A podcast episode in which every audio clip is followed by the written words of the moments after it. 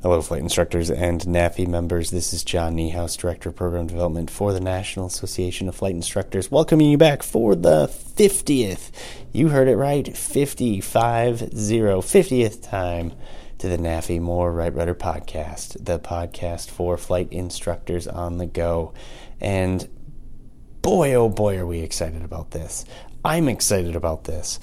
Not many podcasts make it to 50. Not even a whole lot of them make it past episode 10. So the fact that we've done that five times is incredible. It's been uh, a massive journey for, I think, a little over a year and a half now. And it's something that we're so excited about that we're going to continue to do it. Um, it's been so much fun. I, I learned a new skill. I never thought I'd be on a podcast, much less host a podcast and create a podcast. And that's the beauty of NAFI. You know, we have the ability to try to figure out where the needs are for flight instructors and, and we try to fill them with a little bit of fun and, and education and you know, not everybody has an hour or even a half an hour to watch a video online, whether it be YouTube or the NAFI website. And we figured there's so much good stuff, good content that maybe you might be able to listen to in the car. Maybe it helps make your, your commute to the airport a little bit more enjoyable, a little bit more fun. Um, and maybe you'll learn something in the process. But you know, my favorite thing, and this is what I say about NAFI so many times, is it is a family. It is the NAFI family, and the best part about a family is that they share with each other. They share stories. They share experiences. It's like passing the salad around the dinner table while sharing your favorite story of what happened to you that one time with with that one student and uh, those kinds of things not just build your educational level, but they build camaraderie, they build your enthusiasm for what we do and, and um, how we do it in, uh, you know, just the best kind of way. So, with that in mind, I, I, do have to say that uh, this 50th episode is not quite the pomp and circumstance that I had hoped. Um, we, as in my family, are moving right now, and so I haven't had a chance to really make the episode that I want to make. So, what I'm going to do is I'm going to hold my plans for episode 60 and then we can do something truly special. But in the meantime, my favorite part about all of this is talking to all of you. I've gotten to talk to all kinds of members, um, whether it be for this podcast specifically, like Andy Watson, the air traffic controller, or um, you know our uh, Victor Vogel, one of our board members, and uh, Elizabeth Volgamore and Mike Jesh, and all of these other amazing people, and and I want to keep that up. I feel like we have. Um, we haven't had enough of that in the podcast just yet. I haven't gotten my fill, and I probably never will. So, if you've got something interesting to say, some cool stories to share, just a desire to be on the podcast, I'm sure we'll come up with something to talk about. If there's one thing flight instructors do well, it's it's talking about stuff. Give me a call or send me an email. So our, our office line is 866-806-6156. My email is j n i e h a u s at nafinet.org. I want to talk to you um, because NAFI members are important to us. You guys are the most important people that we know. And I know whether you are too modest to say it or not that you have something cool to share, and this is the perfect platform to do it. NAFI is the uh, the jar that holds the water, and you guys are the water. We're nothing without it being full. So um, it's really important to us that we try to put you guys on a pedestal and, and show people how amazing you all are because you are amazing. Um, before we get into the episode itself, you know, standard podcasting stuff, if, especially for the 50th episode. If you haven't given us a rating on one of the platforms, if you haven't followed and subscribed to us on one of the platforms, if you haven't joined NAFI, www.nafinet.org, um, we need you to. Because, again, we can't do this without you. We can't do this without all of your experience, but we also can't do it without your membership because this is how we continue to operate. So please, please, please, um, just take a second and uh, and and even just click the subscribe button. And even if you don't listen to all the episodes, although I'd like you to, still helps. So, um, the last episode of our 10 question challenge did seem like a fitting episode for 50th podcast, and that was with the one and only Rod Machado.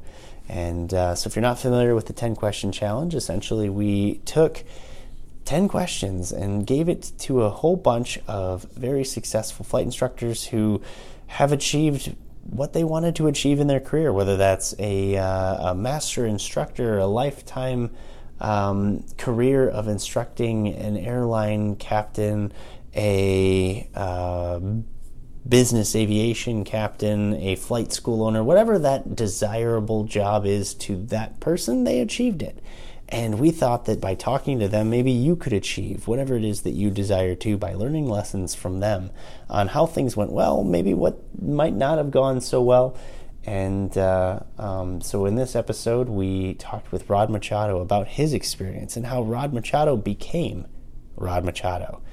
And it's bittersweet because, yes, he was the last one, but it allows me to start on phase two, which I have started on, and that's compiling all the answers from these individuals. And um, I think that not only can we come to some correlations as, as NAFI and, and help you uh, um, get to those correlations, I think you can come up with your own by looking at the data, because that's half the battle. So you get what you need out of that. And, and if that's motivation, if that is ideas, it could be anything. Um, but I think it'll help. So we're going to distribute that as soon as I'm done compiling all of those things. But without further ado, the last 10 question challenge, the one, the only, and the amazing Rod Machado.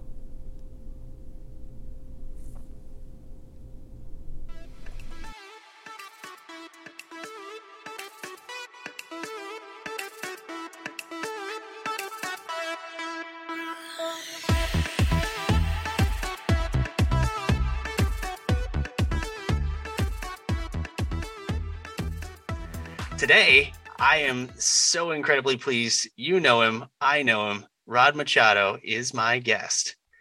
Now, I'm sure you know a lot about him already, but we'll go through a few items here. He is an ATP, an MEI, and a CFII. He's been instructing since 1973, so 49 years of flight instruction experience. He's taught in classrooms around the world. He spent 15 years as AOPA's National Flight Instructor Spokesman. My personal favorite part of this, he's the CFI voice on Microsoft Flight Sim. He spent 18 years as a columnist for AOPA Pilot Magazine and 26 years for Flight Training Magazine. He's the owner of rodmachado.com, and he has taught millions around the world the passion for aviation and flying. Rod, thank you so much for being here today. My pleasure, John. It's a, uh, it's a real honor to be here and participate in the NAFI 10 question challenge. I wasn't sure exactly what that was when I was first invited to do it, but uh, had the words NAFI in it and challenge and aviation. So how could I resist? Well, that's wonderful. I, I am humbled that you're here. And uh, in typical fashion, we'll just sort of jump right into this. Sounds good. So, was flight instruction part of your original career plan or was it something you never anticipated doing? I never really thought much about flight instructing when uh, I was taking flying lessons, but it became apparent to me that that was the vehicle uh, to for upward mobility in aviation. And um, you, you, know, once you, I guess the the real mitigating factor was for me when all of a sudden I realized, you know, I could actually fly, and people will pay me money to fly in an airplane with them. And, you know, that is, uh, you know, that's the stuff dreams are made out of. So I, I just couldn't resist. And so once I started flight instructing, though, it became very apparent to me that there was a depth of education that, uh, you just didn't anticipate as a, a, a private commercial instrument rated pilot. And that is, you know, I, I, all of a sudden I realized that there was so much more to learn uh, beyond the private pilot, commercial pilot level. And, and I didn't realize that until I, until I started teaching. It's like Richard Bach says in his book Illusions, you know, we teach best what we need to learn most. And the act of teaching made me realize that, for example, uh, a private pilot may understand a stall one way. A flight instructor, somebody that's been doing it for uh, any length of time, all of a sudden has 10, 15, 20 ways of understanding a stall. And you might even say 10, 15, 20 ways of having someone get them into a stall that they didn't anticipate. And therein, of course, lies the challenge and the great interest uh, and the excitement too. So that's that, that became just fascinating to me. And then, of course, as I continued to teach, uh, it, it, it's such a humbling experience because here I think I know something and then I start teaching it, and one of two things happen. Uh, either my students start looking at me like a dog looking at a fan, and you know what that's like. They go like, "What?" Like, and and and or as I'm speaking it, all of a sudden, you know, I, it's it's basically being rerouted that information and sent back into my ears. I'm listening to what I'm saying, and all of a sudden, I start saying to myself, "Oh, what?" And it doesn't make any sense. So that was the humbling experience, but it, it taught me that if I want to learn something, then it's always best to approach it as if I'm going to teach that thing. And uh, that was uh, that was a powerful experience. So that was one of the reasons why I found that uh, uh, flight training was such a, a, rewarding experience for me. The other fact is that you know being up in the air is just amazingly exciting, of course. And I've never lost the enthusiasm for being up in the air. In fact, the most wonderful phrase in all of uh, in all of aviation, for that matter, the the, the most beautiful and exciting phrase in the entire ec- lexicon of the English language is cleared for takeoff. Mm. That's such an exciting phrase. Uh, of course, clear to land is the ultimate buzzkill, but uh, cleared for the option. Uh, I, I, like that. That's always a good one. And that always gets me excited too. So uh, a tremendous experience. And of course, I had the opportunity um, well, let's put it this way. I had the opportunity to apply for the airlines, which I did in 1976.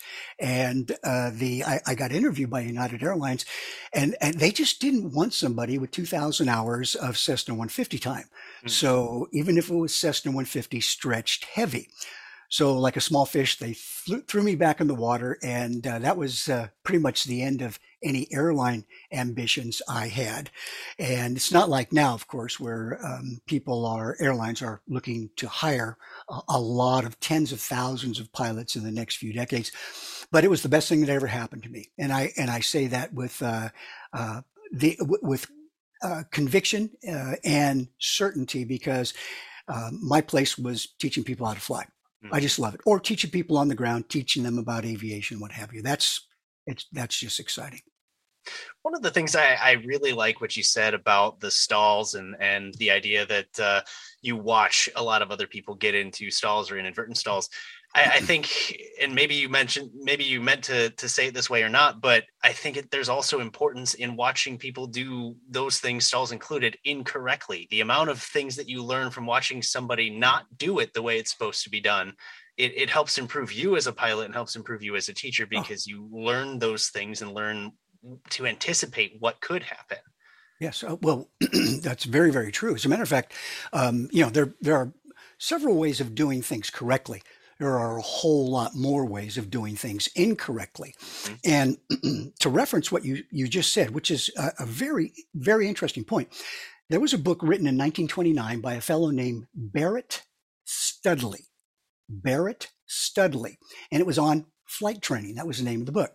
And uh, he made a statement in there I thought was fascinating. He said, if you want to teach people to land, you need to get them to make the mistakes sooner and make them quicker so that they can learn from the mistakes more rapidly. Mm-hmm. And at that time, it was in the late 1920s, he introduced a concept called fanning, F A N N I N G. And it's a pretty uh, esoteric concept.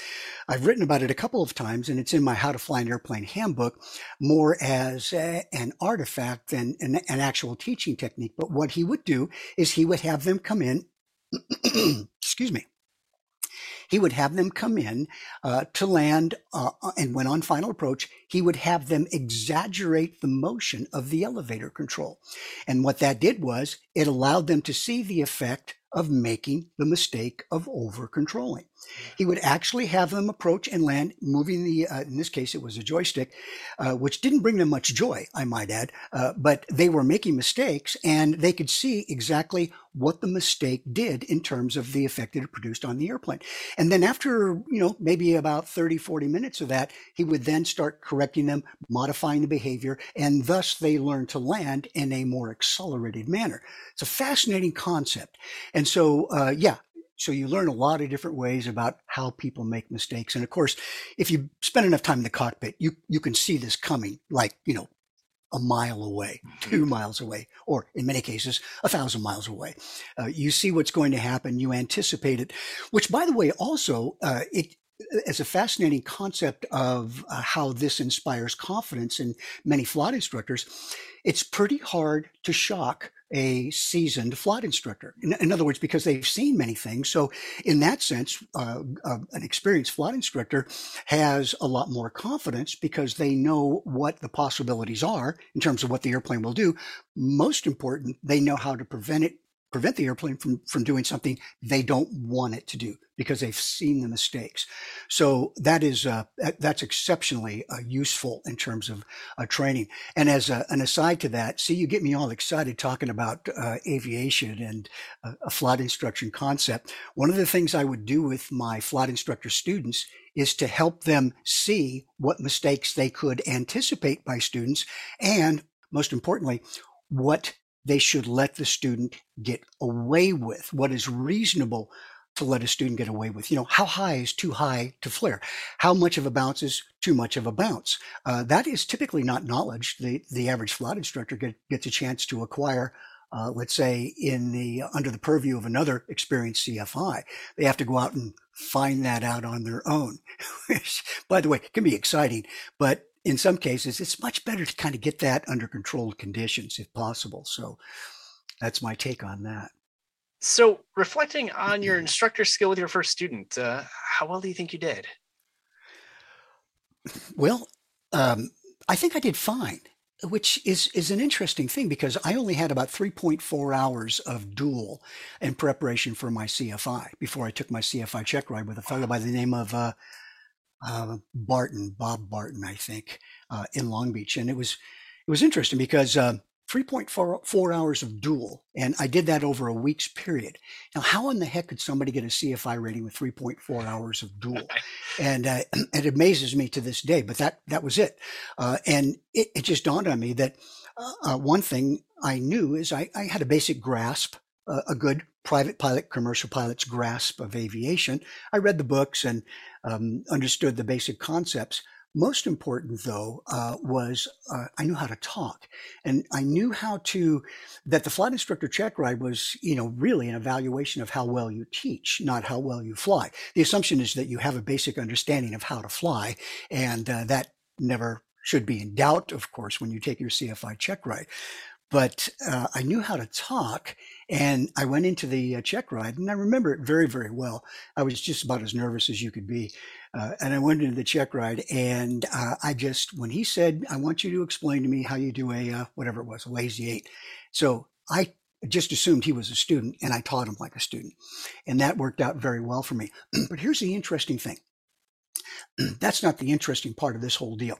It amazes me that a person could have 3.4 hours and be an acceptable flight instructor. So, and I was acceptable when I first started. I, I get, I did fine. I, I often wondered, how did I get away with that? and maybe it was a function of character, you know, because I like people and I always had their their interest at heart, and I wanted uh, them to do well, not because I wanted to impress other people with how well they did. I wanted them to do well for themselves. Uh, you know, it's just pure empathy in this case. But your average teacher that teaches in high school or elementary school, the average teacher has uh, goes to school for about five years to learn how to teach, to get a teaching credential in California. Mm-hmm. And even then, you have a lot of well, pe- uh, teachers that really aren't very good teachers in our educational system. And you've experienced them yourself. I have too. So uh, just the amount of training time is not what makes a good teacher.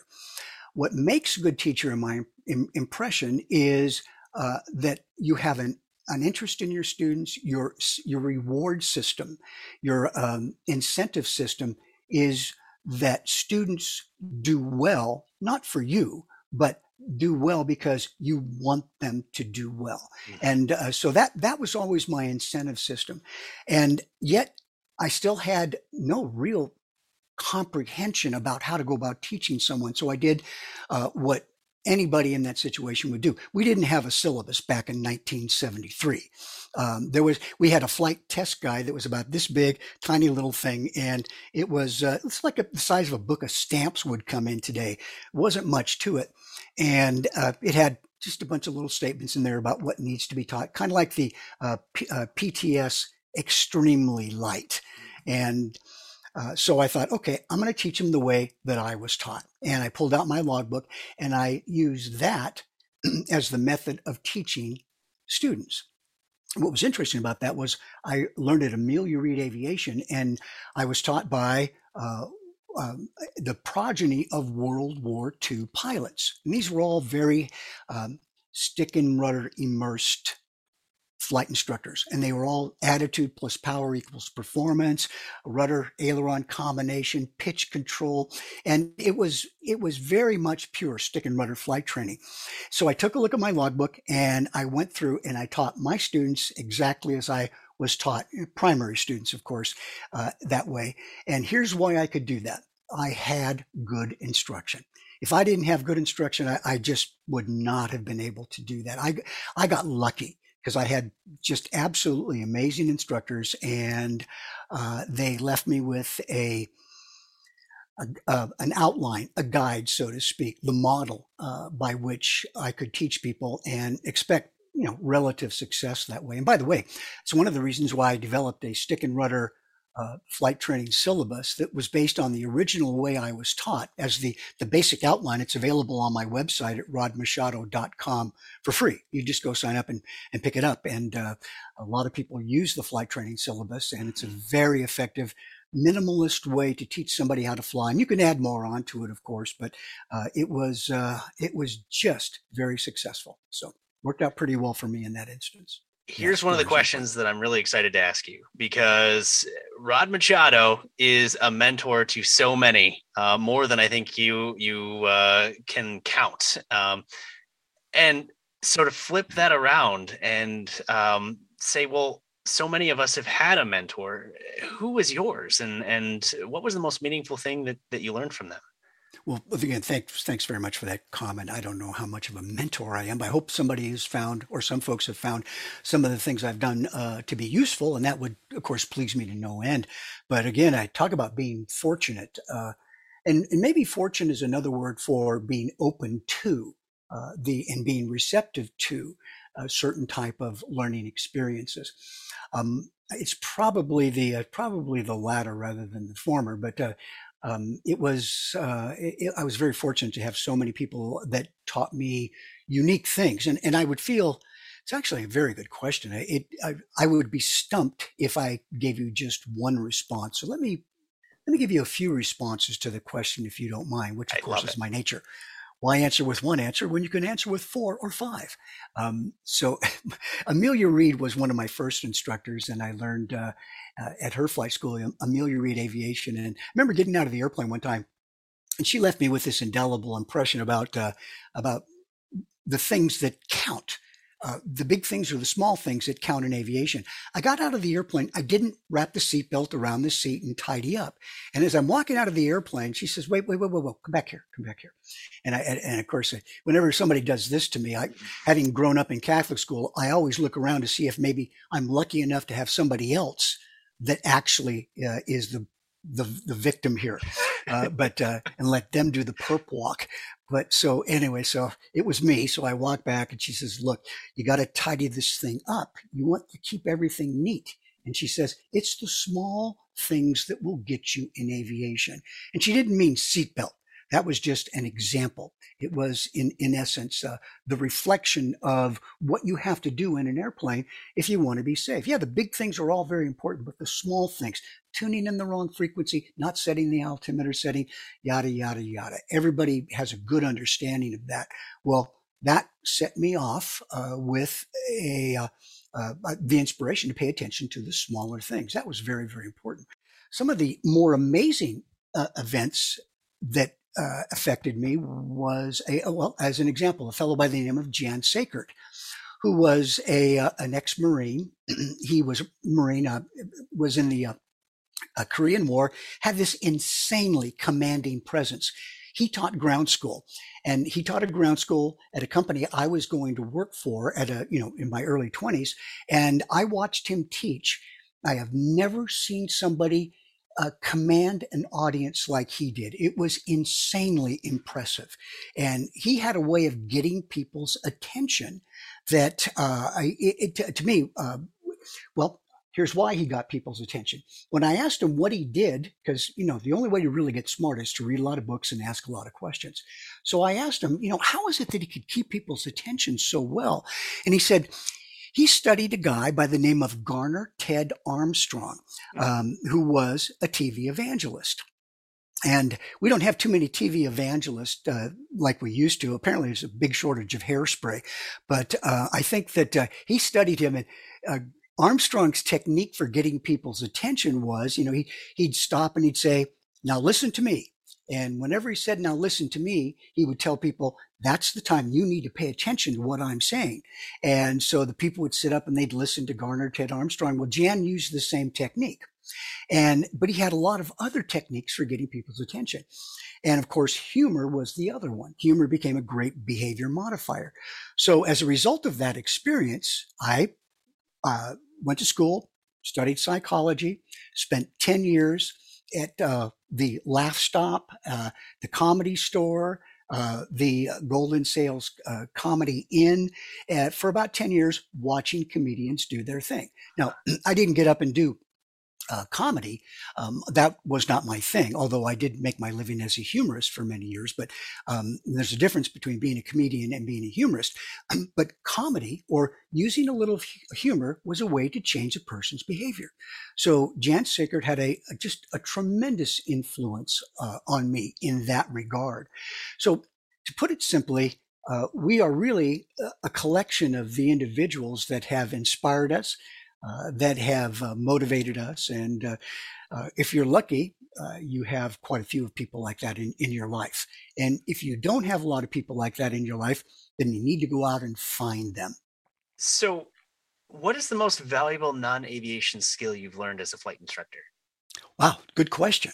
Um, you know, when you ask a martial artist uh, what whether they've ever, and I'm talking about an authentic martial artist, somebody that's practiced for martial arts for years, you ask them, um, have you ever used your martial arts? The wisest of them will say, I use it every day. Hmm. Because martial arts is more than kicking and punching people, although that, that's, that can be part of the excitement, of course, as, as long as you're not the one getting kicked and punched.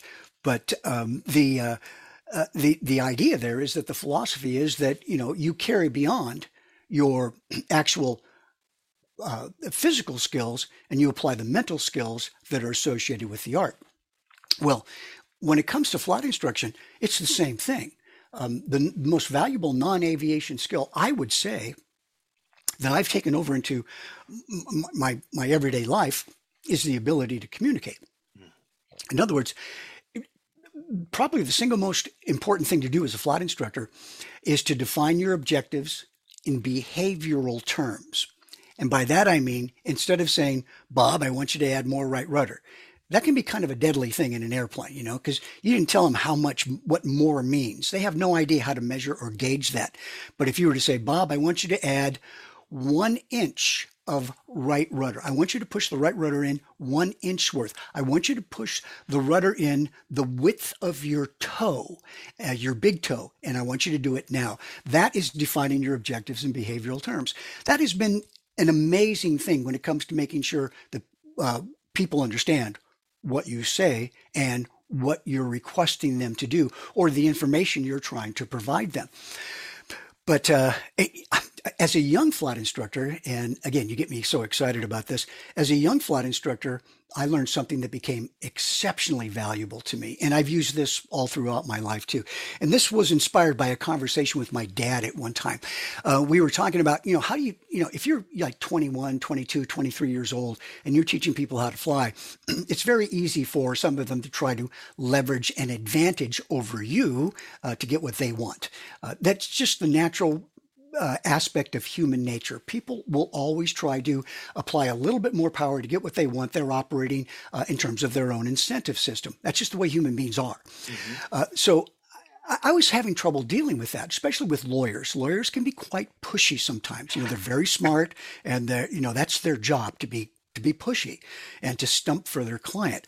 So uh, my dad and I, we had a conversation, and then out of that conversation came this idea: you have to have compassion and standards.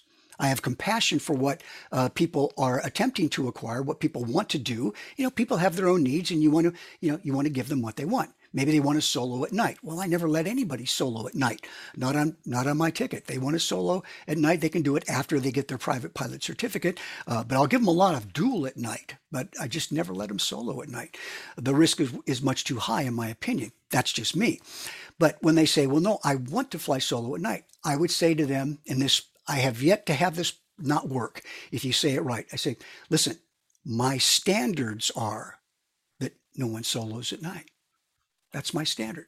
And you see, we don't we don't argue with someone's standards because standards are they're fundamental. It's what your mom and dad would say to you when you said, "Look, mom, dad, I want to get a big tattoo of a of a, a giant military ship on my chest. You know, here you are, 13 years old. You barely have a chest, and uh, you know maybe they could put the bow on there uh, or the stern, but there's no way they're getting the whole ship on there because you have a skinny little chest. So, uh, and your dad says no. You say, why not? He says, that's that's my standard. Nobody, we're not doing that in this family. So there was no arguing with that. So that was a that was a powerful lesson for me. Perhaps one of the most powerful non-aviation lessons, other than the fact that I learned how to say no you know, ultimately that's what the lesson was. You learn to say no. That's my standards. I'm sorry. We, we just can't do that. More often you say yes because you try to please your, uh, you please your, uh, your student or the people you're working with. In this case, outside of aviation, you want to please people. That's what we do. But sometimes you just have to say no. And that's how to say it. Yeah, you know, and I and I agree with all of what you just said. And one of the points that that really stuck out for me was the idea of compassion and and um, understanding that people want to achieve certain things, but there may be blocks in the way, and and understanding that sometimes that can be a disappointment. And how do you navigate those disappointments so that it doesn't hinder the training or even uh, you know put a stop to it? And I think so many instructors don't understand that. But, oh no, no, you, listen, you uh, you you hit you, you've you focused on something that is so extremely important here. This is uh, very observable during instrument training, the initial part of instrument training, because most people, when they start instrument training, they have a good idea about, hey, listen, I'm going to get to fly approaches, and that is going to be so exciting. I can't wait to do it. Yeah, great. Neither can the flight instructor. Uh, you know, everybody wants to fly approaches, but if you jump into flying approaches before you have a chance to inculcate the basic fundamentals of attitude instrument flying, there's not a way in the world they're going to do well at flying instrument approaches. As a matter of fact, the original FAA Instrument Flying Handbook uh, said, and I, I found this absolutely fascinating. The first six lessons of instrument training are breaking, uh, basically broken down into teaching attitude, pitch control, bank control, and power control. Pitch, bank, and power control. The first six lessons, we're talking about six hours plus of training on those three fundamentals. Now, of course, everybody wants to move beyond that, but it's the flight instructor's job to sell the student on the reasons why they don't want to do that. And that's not an easy thing to do. So you have to sell them. As a matter of fact, uh, the fellow I told you about, Jan Saker, also led me to this understanding that when you teach people, I've always, fa- I find this fascinating. When you teach people, you think about what you're trying to do when you teach them. You're trying to affect a relatively permanent change in behavior. That's what teaching leads to. Learning is a relatively permanent, results in a relatively permanent change of behavior. Okay, fine. But when you teach them, if you approach it as if you are trying to sell them something, then you can approach it in a more meaningful way to them, such as uh, Percy Whiting's five great rules of selling. Percy Whiting attention, interest, conviction, desire, and closure. And you got to get their attention, which Jan was really good at. Interest. Oh, what an interest? I, I have to show you uh, I, that there's something unique about what I'm going to do desire. I got to make you want to do it. Um, attention, interest, conviction. You've got to want to do it. Uh, desire and enclosure.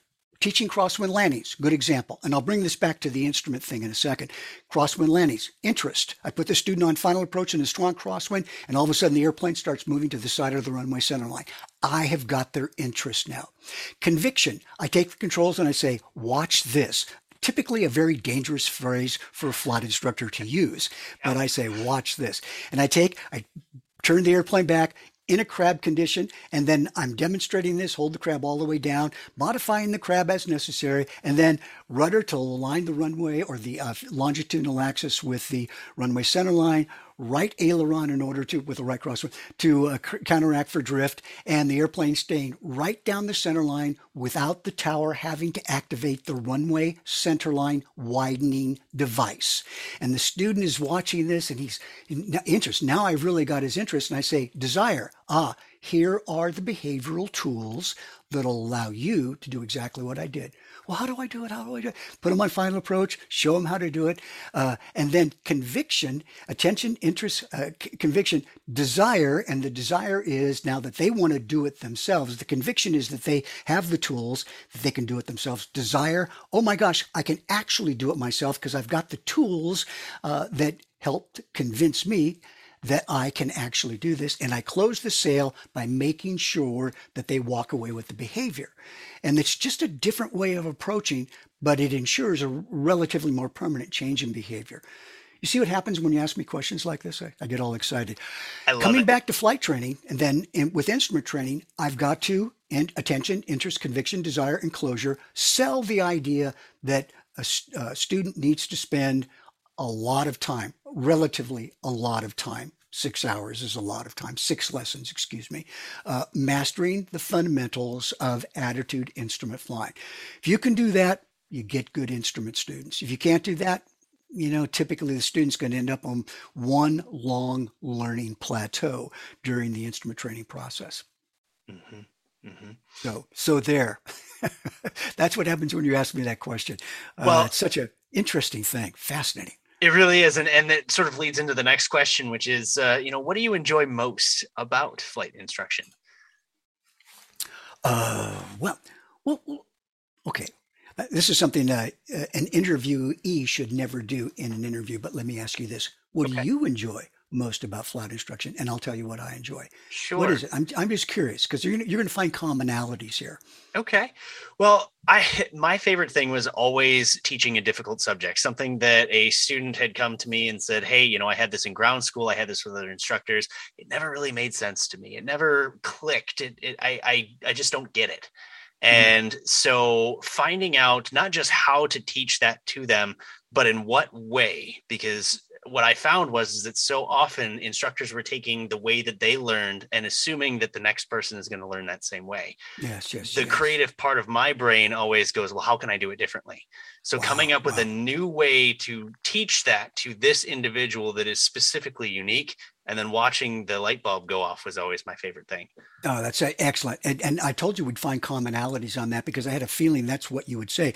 Um, I think that's what a lot of instructors would say if that instructor has a, uh, let's say, uh, appreciates the creative um, aspect of flight training. And the, the, there is so much of an opportunity to uh, allow one's creativity, let's even say one's artistic uh, talents to come out in presenting information in a way that makes sense to people. I originally had four different ways of teaching VOR to students. And the reason I developed four different ways was because I was teaching accelerated ground school, um, teaching an accelerated ground school for a company called Accelerated Ground Training.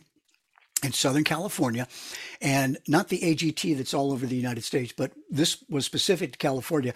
And uh, we had three days, uh, 10 hours a day, 30 hours total to teach them uh, sufficient knowledge to pass the FAA uh, written uh, knowledge exam, as well as, you know, acquire some of the basic tools necessary to be a safe pilot.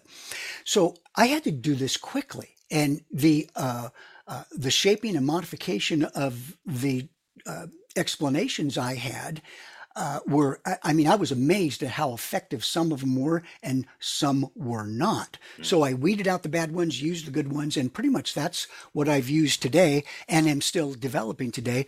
And this is very similar to exactly what you said. I enjoy the creative aspect of teaching, looking for new ways to convey the the same information in a way that is perhaps more humorous, more interesting, uh, more acceptable to the way our mind works, and uh, it's it's totally exciting. I yeah, love it. Unique to the student.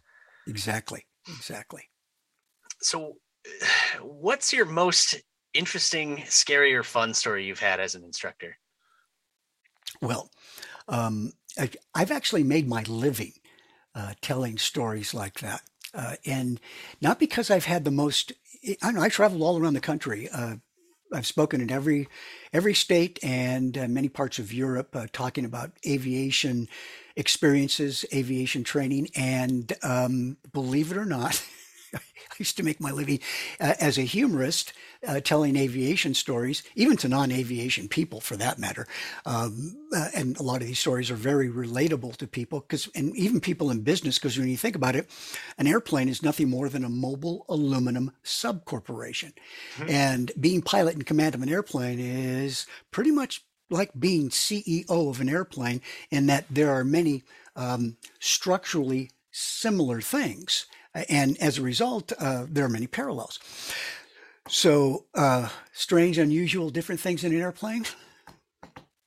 I had, and by the way, I have to say this the most common experience for some people is the most uncommon experience for others. Mm. For me, every experience I had in an airplane, everything, anything unusual that happened, I thought about it a lot.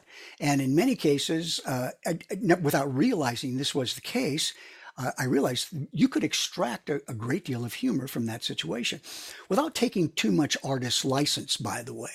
Um, I, I, had one student once, uh, his name was Claude, and 65 years old, one of the most wonderful older gentleman that I, I, I, he was just a real prince, just a wonderful man.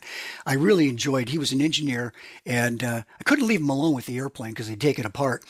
but uh, I, I, I, just enjoyed the guy so much, uh, and I, I, didn't realize that um, he had false teeth. And uh, one time we are in the airplane, I got the hood on him, and we used a hood at that that time. And he's doing his his instrument training, and uh, you know, for the private pilot certificate. And this is this is how he flew. This is how he moved the controls, and because uh, that's how you're supposed to move the controls when you fly instruments. And uh, all of a sudden, he goes ah ah ah, ah and he sneezes. He sneezed so hard that in the Cessna 150, we were in cruise flight and uh, we lost about 15 miles per hour, I think. So we ended up near a stall. And I'm exaggerating there, of course, but he really sneezed hard. And he blew out his upper, his upper plate onto the dashboard and it skid across, skidded across the dash. Gosh. And I, am looking at that, and I, my first thought was, now there is something you don't see every day. Yep. and, and, I didn't know what that was. So, you know, because you don't think see things shooting out from underneath the hood like that. And I looked and I looked over at Claude to see if anything else had detached itself from him. And he's looking at me and he goes, Did you did you see him?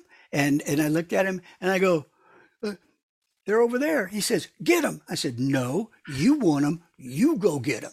And uh, so I, I, got the plotter and scooped it over and said, open up, boom, goal. And uh, so he ended up uh, with his, I didn't actually do that, but he ended up, uh, you know, just putting his upper back in. But, you know, that stuff you just don't see. Now, that would not ordinarily be a funny experience, but it was funny because when you stop and think about it, there's a lot of anxiety involved in something like that. And it could be potentially embarrassing, but he was just laughing and I was having a great time laughing. I also had one student one time during a stall in an old Cessna 150 freighter Uh, it's an old Cessna 150. You know how these old airplanes get sometimes. This was really old. And uh, you'd pull the st- stick all the way back, and the airplane wouldn't stall. It would just sit there and it just settle. Uh, it was coordinated, and as a result, it, it there was no clean break here. So she's doing the stall, and she's got the stick all the way back, the yoke, and the airplane wing is dipping a little bit like this, and she's trying to maneuver the controls like this. And of course, at that slow speed, it's not lifting a wing. The airplane is just kind of it's like a falling leaf stall in this in this instance. So she, she gets so frustrated, she lets go of her controls, reaches over, and grabs mine thinking that I somehow or another disconnected her controls. Ah, ah.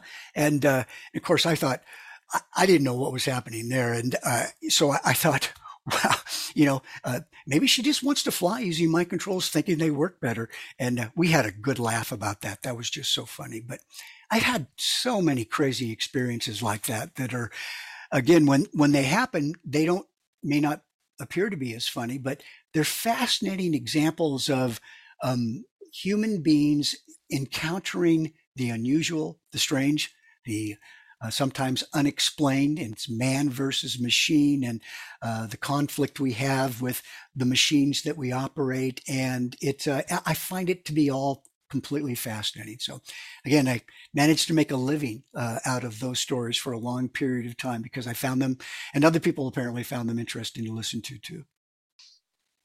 So, in your mind, what quality or skill makes for an exceptional flight instructor? I, I don't. I honestly don't think you can be a, a, a, good flight instructor if if you don't have as part of your incentive system the desire to do well for others. Hmm. There are there are enough flight instructors out there that have the incentive system of building flight time only. Now, there's nothing wrong with the incentive system of building flight time. I mean, there's just that, that's how you build flight time. That's how you gain experience. But your primary focus has to be on doing well and doing good by your charges. You have to want them to succeed, and they have to be primary in your thought. So here's where the compassion uh, comes in. You you have to. There's a high degree of empathy uh, with any good teacher. They they rate high on the empathy index, and. Uh, the extreme end of that index would be on the opposite side of the index would be the narcissistic uh, uh, aspect of that bell curve and uh, consequently, um, that doesn't serve the student well. So the, any, any type of narcissistic tendency and or personality leads to, uh, in, in, this instance, uh, a, a, less than um, well equitable and enjoyable instructor-student arrangement. By the way, you know, this is one of the things that I've always believed about flight training, and that is if somebody's going to have a good flight training experience, they dang well better be a good consumer. And that means that they better go out and find themselves the flight instructor that best suits them. You mm-hmm. just have to do a lot of gumshoe work ask a lot of questions uh, of these flight instructors and uh, look for reputation. You, you just need to collect as much evidence as, as you can. And if you're a good flight instructor, then you just make it easy for other people to get the evidence they need. You know, you show them your gold seal, you have testimonials from your students, uh, you give your students numbers, phone numbers, so that uh, they can call your pers- prospective students numbers they can call your previous students and get you know right there a uh, an actual testimonial. If i were doing this uh, starting out again i'd have a, a, page full of video testimonials of all my students and say this is where you go. You can write these people ask them. I'm happy to give you um, the best quality flight training that money can buy. And assuming you can meet your own standard then man i'll tell you you'll have more business than you know what to do with. Yeah leave a lot of breadcrumbs for the students to find you Absolutely. Easy to find. Exactly. Exactly. So, what aspect of being a flight instructor best prepared you for what you do now? You know, one of the things that when I knew I was going to do this, um, I thought I, I would this um, interview with you and answer the 10 question, uh, participate in the 10 question challenge. One of the things I thought about was what, what is it that has uh, made a, a, a, big impression upon me in terms of what I've learned from flight instruction and how I've used those skills. And uh, one one of the things that was very very apparent to me is I, I have this insane preoccupation with feedback, and and let me explain that. Um, we can only change the way that we're behaving uh, assuming we want to change our behavior in a more uh, to, to, be more effective at accomplishing what we want to accomplish in life um, to accomplish learning be, learning another behavior to accomplish acquiring a skill uh, to accomplish meeting goals we have to pay attention to feedback you need feedback in many cases, it's easier to live the illusion that you're doing a much better job than you are, or that you're moving in the direction that you want. Uh, illusions are sometimes very, very useful. Uh, but when it comes to actually operating in the real world, you need to have feedback. So I learned how to pay attention to feedback. And I learned this when I was, when I first started out speaking uh, to large groups, uh, I tried to pay attention to feedback, which to the feedback they were offering, which is a little different from what you get when talking one on one. If I'm talking one on one with you, I'm looking very, I'm looking into your eyes, and if you know if that makes you feel uncomfortable, stand staring in somebody's eyes, you stare at the bridge of their nose. They'll never know the difference, and uh, as, as, a result. Uh, you, you you have this personal connection with someone. I get feedback that way. Talking to a large audience, nah, you can never tell what a large audience is thinking in the micro. You can tell in the macro if they're, you know, laughing, having a good time. But you can always have one guy up front who looks, who's looking at you. And he's going like this, you know, wait till after the program. And, uh, and then at the end of the program, the guy comes up to you and say, says, that is the best show I have ever seen. That's the most amazing thing. You know, so with big groups, it's entirely different. That said, and that notwithstanding, uh, you have to be able to acquire the information that tells you how to reorient and re-navigate your way toward the goal that you want. And a good example of that is this, teaching people how to fly. One of the things became apparent to me was, yeah, we, everybody has a different learning style. Well, in reality, they don't. That's kind of a, uh, one of the great misconceptions uh, in, uh, in psychology. There really aren't that many different learning styles except pop psychology has made it so. But ultimately, people learn either in the sense of uh, working on specifics or working from the global perspective. Those are two big ways of, of approaching uh, learning. And so, uh, what I would do is I would ask people how they want me to teach them. It was one of the most amazing revelations I had ever had. I said, listen, um, how would you like me to teach you? And then I just let them talk because in many cases we talk too much as flight instructors. I just I just shut up and let them talk. And the things that will tell you about how they learn, because keep in mind, everybody you teach has learned something difficult in their life. Uh, at some time in their life, they've, they've learned something difficult, challenging, complex, or comprehensive. And consequently, if you let them t- tell you how they need to be taught, it just makes the job so much easier. And so that's feedback. And so I became uh, I became obsessed with it and try to uh, get it whenever I can. I ask for it. Sometimes it's not the feedback I want to hear, but you know, hey, I'm a big boy, so uh, you know we take the good with the bad. But that's that's life. That's the way it works. And ultimately, it means you get to where you want to be. You accomplish what you want to accomplish in a shorter period of time, with ultimately a lot less strain and struggle so this is a piggyback uh, question to the last one. So how did you utilize your time as a flight instructor to transition into what you professionally do now? I know you still do flight instruction, but how did that come to be? Um, I think that uh, you know my roots um, as a as a, uh, a, flight instructor were uh, grounded in ground school, and I've always enjoyed ground school because that is a way to make a a very big impression on a lot of people in one setting. It's also a, it's, it's it's basically the way I got a lot of students when I was first learning to fly. I would teach ground school with that three day accelerated ground school program, but I would do, I mean, I would do safety seminars, and I did a lot of safety seminars in the 70s and the 80s, hundreds of them. The FAA has given me a nice big stack of awards for all the seminars that I've done over the years, and that was I, I, felt very honored for that. Uh, but I, I did that. Uh, it was just a great way to sell people on why they should fly with me.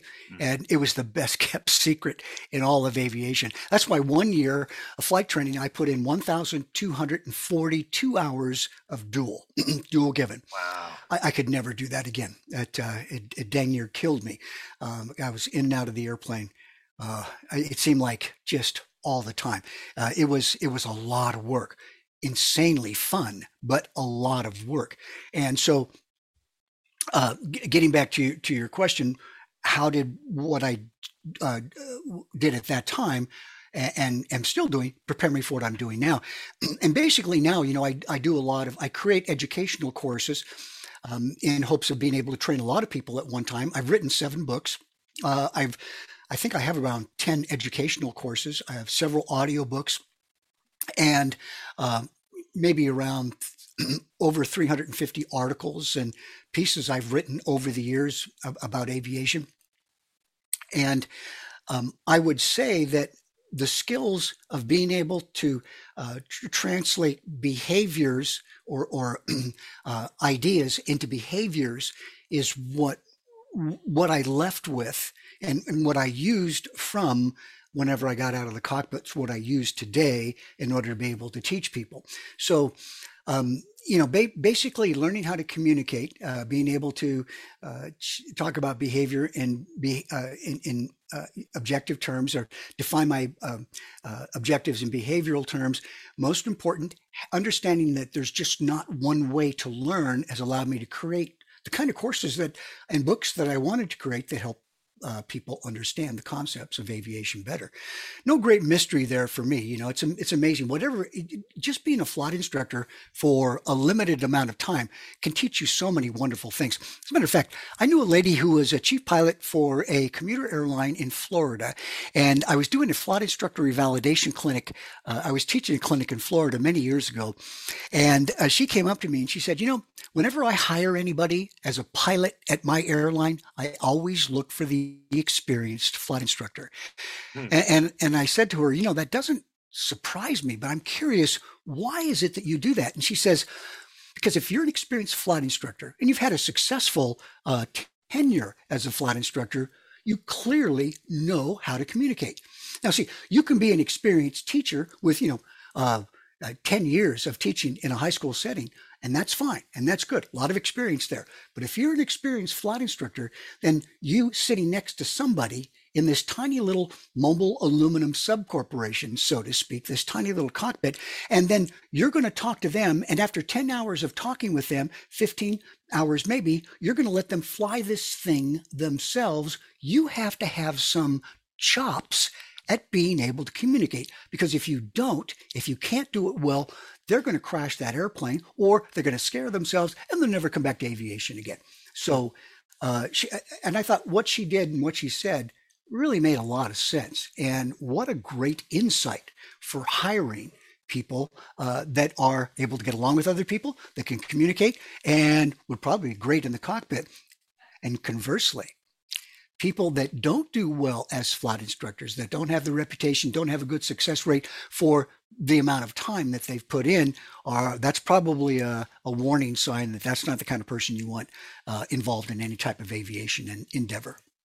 Well, we're on the home stretch because I got one more question for you, and that is if you could give a new instructor one piece of advice for success in the profession, what would it be?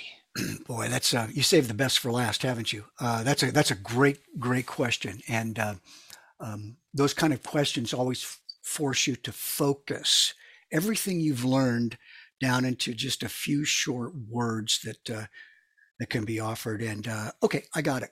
I got it. It's, it's this has been uh, again a functioning principle of mine for my entire life. There are only two ways to get smart there are only two ways to get smart. Number one, you've got to read a lot of books, just like the ones you have behind you. Number two, you have to ask a lot of questions. But if you read a lot of books and you ask a lot of questions, you'll get smart. If you don't read a lot of books, and by the way, books, I mean read uh, material, good material. Um, and if you don't ask a lot of questions, it's very, very difficult to penetrate the uh, many, many confusing aspects that we're confronted with with life. But once you start doing that, you know, it's amazing. People love answering your questions. And if you find somebody that has knowledge you want and you make a, a sincere attempt at learning that information, I, I, it's people love to help. You want to know why? People are natural teachers. Hmm. People will offer up as much as they can, uh, as, as, as reasonably as they can, uh, to anybody that uh, is willing to absorb the information that they can share. It's very flattering, of course, for people to uh, be able to answer your question, and people like to be flattered. So uh, that's uh, a great way to get smart. And if you read one book, if you read one book a month, you're in the top 1% of the intellectual elite in the country uh, easy. Actually, you're in top 0.05%. People just don't read as much anymore, and that's unfortunate. Uh, but wow, what a great way to get smart. Hmm. And uh, all these books back here, most of them uh, I've read, looked through, uh, studied, and you know those, especially mine, right there. I had, and I wrote all those things myself. I did all the illustrations. I did uh, all the animation in my e-course. And I'm not saying that to be like the kamikaze pilot who has to do all his bragging ahead of time. Um, I, I, I'm saying that for one very important reason. Uh, you know, a guy of average intelligence decides he's going to learn how to, oh yeah, right. So how did I do that? Hmm. Okay. I did exactly uh, the way the uh, many well-known writers did. I uh, found out what other people were writing uh, that people liked. I studied it you know, uh, Frank Kingston Smith, um, Len Morgan, uh, um, let's see, oh, Richard Bach, and I read all the articles that these, all I could get my hands on, uh, going back several years, and I found out what it was that they were doing, and then I realized I knew exactly what they're doing. I know the formula, and so I mimicked the formula, and then uh, of course spice that with my own personality, what little there is, and I came up with something that works for me. so again, that's reading a lot of books and asking a lot of questions. It's just the simplest thing in the world and doesn't take much to do it. I, I love it. I love it. And and Rod, we made it. We uh, we went on a journey together and we have gotten through the 10 questions. Thank you so much. Um, I'm actually very pleasure. What fun. Yeah, I'm I'm I'm proud to say that uh, that this is the last in the uh, the ten question series. We've we've had a, a long journey and learned a lot, and have had some amazing guests like you, and and to you and, and everyone else before you who has participated with this with me. Um, you know, I'm I'm humbled and, and happy to have been able to share something uh, so interesting and and uh, amazing with the the flight instructor community. So thank you so much for your time. Well, well thank you, John, and uh, yeah, I, I don't blame you if if I had me on, I'd make it the last one, uh, simply because I'm not sure I could go through this again. So, uh, from your perspective, uh, so I had a great time. I just loved it. I just loved talking about aviation. And by the way, kudos to you for uh, asking great, great questions. I, I thought it was uh, fascinating the way that you you uh, put the questions in order and asked some of them, and and uh, those were very insightful. Uh, they they caused me to stumble and think here, and uh, I didn't anticipate them. So I that was uh, that was very very nice, and I I had a lot of fun thinking about them and and talking about them with you. And again, you folks at NAFI are doing a great job. So I feel honored that you had me, and I look forward to look forward to participating again, maybe at some future time.